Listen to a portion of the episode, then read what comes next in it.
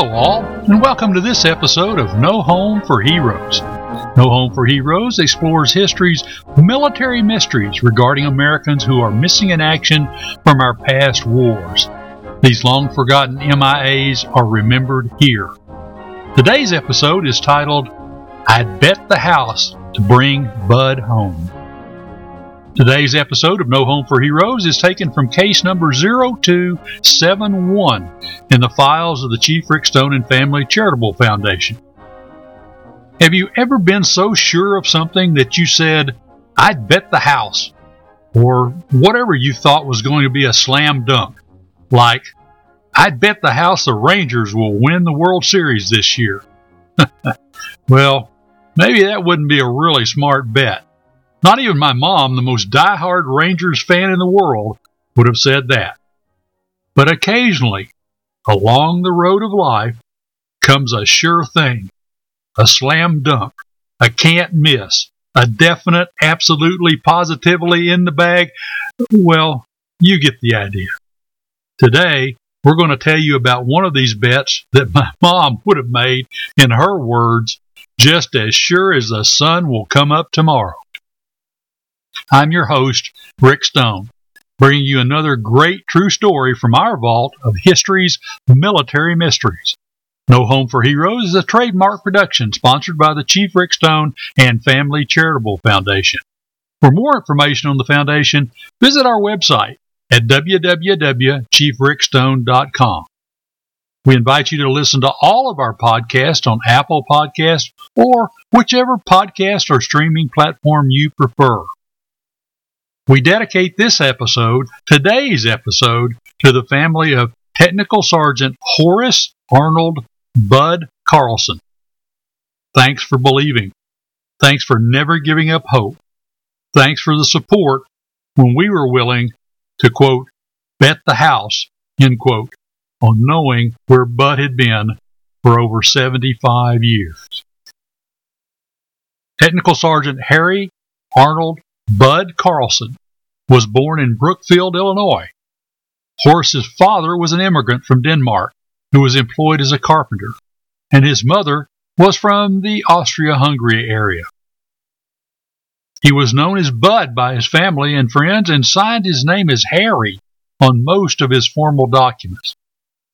Bud joined the United States Marine Corps Reserve 15 days after the Japanese attack on Pearl Harbor in 1941 probably like all Marines of the day, whose families were from Scandinavia, his buddies in the Marine Corps called him Swede, even though his family was not from Sweden. Bud was assigned to the 2nd Amphibious Tractor Battalion, 2nd Marines, and his mechanical skills with the new Landing Vehicle Track, or LVTs as they were known, soon earned him rapid promotion. Bud was known as a 5-0 Marine, meaning he received perfect five scores in every category on his fitness report. Military efficiency, five. Neatness and military bearing, five. Intelligence, five. Obedience, five. And sobriety, five. On 20 November 1943, Tech Sergeant Carlson reached shore on Tarawa's Red Beach 2 aboard one of his own LVTs per a letter written to Tech Sergeant Carlson's mother by Chaplain Douglas Vernon on 29 February 1944, quote, Technical Sergeant Harry A. Carlson landed with our first troops. He climbed out of the tractor in which he had come ashore, and while he was rushing a Japanese machine gun emplacement, the enemy fire killed him instantly. His body was buried in grave number 31, row B in the East Division Cemetery, Tarawa Atoll, Gilbert Islands, and a Marine chaplain read the burial rites of our Christian faith at that time. An additional count was discovered by Foundation researchers in a letter to Tech Sergeant Carlson's girlfriend by First Sergeant Burr Robbins on 12 February 1944. Sergeant Robbins wrote, Harry Carlson was killed in action the morning of November 20th. He was only a few mar- yards to my left at the time, and only a few minutes before he had waved to me and smiled. Swede died like a true Marine, bravely and fighting. When all the burial sites on Tarawa were exhumed in 1946, Tech Sergeant Carlson's remains could not be identified, and he was buried as an unknown in the Punchbowl Cemetery in Honolulu, Hawaii. His case as an unresolved casualty, or MIA, sat in limbo for the next 65 years. In 2011, as a member of the Department of Defense, I began investigating all of the unknowns from the Battle of Tarawa using the Random Incident Statistical Correlation System, or RISC, that I had developed during my career as a Dallas police commander. On 26 March 2012, I submitted an official report which listed Tech Sergeant Carlson as a most likely match to X82. Every single data set in the RISC system matched between Bud and X82. It was the proverbial slam dunk case that all investigators dream about. But, and there's always a but in history's military mysteries, the management of the Joint POW MIA Accounting Command, or JPAC, wasn't buying any of it. Why? Well, I've asked myself that question many times over the years. The best guess I can come up with is they hadn't thought of it first. In a series of meetings at JPAC, I advocated repeatedly and without success that Tech Sergeant Carlson's recovery and identification from his burial location in Section F, Grave 1212, at the Punch Bowl Cemetery in Honolulu, Hawaii, about three miles from our headquarters. Once, during a break in the often heated discussions over Tech Sergeant Carlson, which were not winning me any points in the federal bureaucracy game, I cornered the JPAC commanding general in the restroom, and he made the mistake of asking me, Hey, how's it going? well, I told him. In fact, I challenged him to grab a shovel and go with me over to the punch bowl and produce Tech Sergeant Carlson's immediate recovery. Well, this didn't work out well for me either. In response, the JPAC lab director insisted I was wrong and that unknown X82 could not possibly be Tech Sergeant Carlson because, quote, voodoo science, meaning the RISC system, was used in the case investigation. And the other voodoo science I suggested to identify Tech Sergeant Carlson's remains, which was DNA, well, was just plain voodoo. When I offered to pay out of my own pocket to exhume X82, the JPAC officials just laughed. Well, laughing is not a good response. So I doubled down on the bet and I offered to resign from the Department of Defense if Bud was not X82, with the caveat that the lab director would resign his highly paid post if Bud was proven by DNA to be X82. Naturally, I had to also offer to pay for the DNA test at a private laboratory out of my own pocket because, if for no other reason, I didn't think much of the lab capabilities and their ability to identify a ham sandwich in less than 10 years. And I certainly didn't believe that they had the capability, much less trust them, to conduct a sophisticated DNA test. Well, that may have stopped the laughing temporarily, but no one was willing to take that challenge either. I guess they figured that, hey, I'd just quit on my own after enough frustration, and they were right. After I left the Department of Defense, Tech Sergeant Carlson's family contacted the Chief Rick Stone and Family Foundation in 2012 and requested a comprehensive family report on Bud's case. The family also contacted their congressman, who requested a copy of my JPAC investigation. In an article to the Chicago Tribune on 20 October 2013, I'm quoted as saying, quote, I'd bet my house, your house, and every house down the block that X82 is Tech Sergeant Carlson.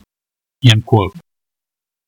Well, you know, it's one thing to bet the house when you're sitting around with a bunch of buddies watching a football game because no one really means it, right?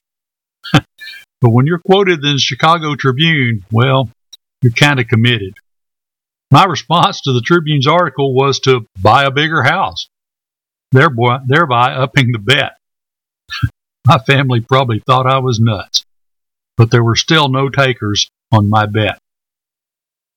When JPAC told the family's congressman that Bud couldn't possibly be X82 because the JPAC Labs odontologist, that's a dental expert, had determined that X82's teeth did not match Bud's teeth. Well, I tripled down on my bet by getting a second dental expert opinion from the University of Texas, which called the BS flag on JPAC. Still, nothing happened to bring Bud home. With each passing year, the utilization of advanced law enforcement techniques and acquisition of sophisticated technologies convinced me and the Foundation more and more that Tech Sergeant Carlson was X82. Bud's family reports were updated in 2014 and 2016 to reflect the fact that Tech Sergeant Carlson was a most likely match to only one unknown in the Punch Bowl Cemetery. And you guessed it, that one unknown was X82. And Bud's family hung in there with us by keeping the pressure on Congress. Finally, JPAC was disbanded under a firestorm of public and congressional criticism, and the replacement agency, the Defense POW MIA Accounting Agency, finally acted on my recommendation and exhumed unknown X82 in 2017. On 31 July 2018, Tech Sergeant Carlson's family was notified by the Marine Corps that Bud had been identified. He had been identified by the Armed Forces DNA Identification Laboratory, and he had been identified as unknown X82. Yay! My house was safe, but more importantly, Bud was coming home. Four months later, I received this terrific letter. It's, in fact, one of my prized possessions from my time with the Department of Defense. This letter was from Bud's family, which they have kindly authorized me to share with you today. Quote, Dear Mr. Stone, I have been wait, waiting to write this letter to you for six years. This morning, I was able to visit the gravesite of my great uncle, Harry Bud Carlson, for the first time in my life. We laid him to rest yesterday after a beautiful ceremony at the Abraham Lincoln National Cemetery in Elmwood, Illinois. Harry Bud Carlson is home for the first time in nearly 77 years. Yesterday, my Aunt Barb was able to attend for the second time a memorial service for her uncle. I can say that the peace and gratitude I feel today has far eclipsed any feelings of bitterness that lingered within me toward my government over the last 10 years. Deep down, I felt this day would come for us. And when you put the family report in my hands in October of 2012, I knew this day would come for us. Thank you, Mr. Stone. We could not have done this without your help. I will do my best to raise awareness and support the work left in the identification of the remaining Tarawa unknowns so that other families may be reunited with their MIA soldier and honor their service and sacrifice to our country. There are many things in the country today which divide us, but one thing that will always unite us is that America is the home of the brave. Thank you for all that you do in support of our soldiers and their families. Best regards, always. Well, sometimes the hometown team does win. You just gotta believe.